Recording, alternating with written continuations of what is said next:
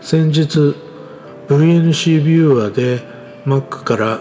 ラズベリーパイをコントロールで書いたラズベリーパイサイネージのルート容量を見たらかなり切迫していたので SD カードのサイズを上げることにした。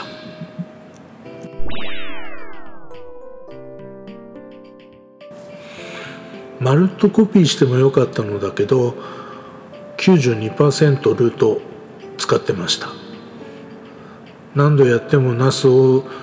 起動時にマウントしてくれないのでいじり倒して動くシステムを壊してしまっても本末転倒になると思ったのでシステムをバックアップすることにした。16ギガの SD カードを使っているので DD コマンドでコピーすると当然16ギガになるわけでハンドリングが悪くなる。そこでシステムが使っている容量を圧縮することにした。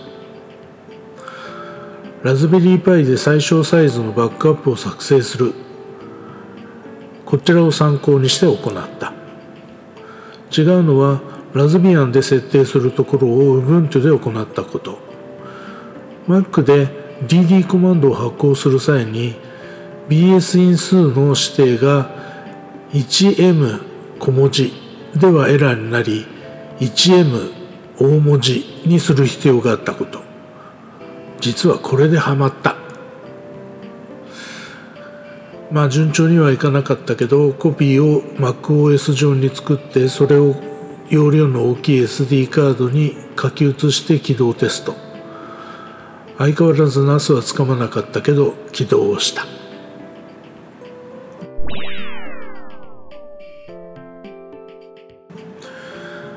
もう一台同じプログラムを利用してパラメータは違います。表示させているグラビアアイドルサイネージも同時にバックアップして気がついたのだけどバックアップのサイズが圧倒的に違う。11GB と 3.5GB 最初がうまく動かなくなったサイネージ。グラビアアイドルサイネージとは実に3倍も違う。プログラムは Python で書かれたものをコピーしてパラメータを変更したので容量に違いはない。つまりシステムが肥大化してるってことになる。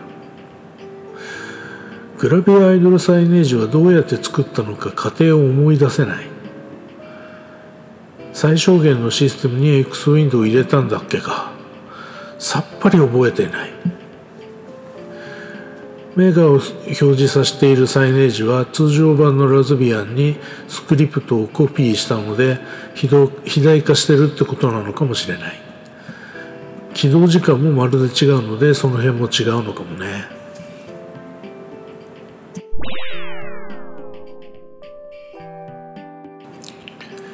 SD カードは突然死することがあるので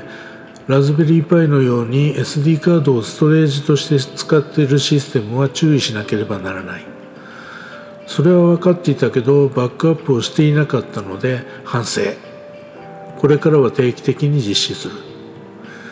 1ヶ月に1回ペースではどうかな。他のラズベリーパイを使っているシステムは全て起動ディスクを外付けのハードディスクもしくは SSD にしているので SD カードに比べれば安定していると思うけどこれもバックアップしていないのでどうしようか考えています。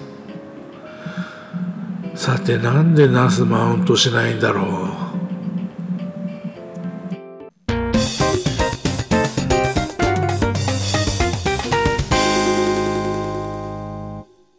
このポッドキャストのジングル等に関しては、ムズムズさんから提供いただいています。また、音声合成は VOICEVOX を使っています。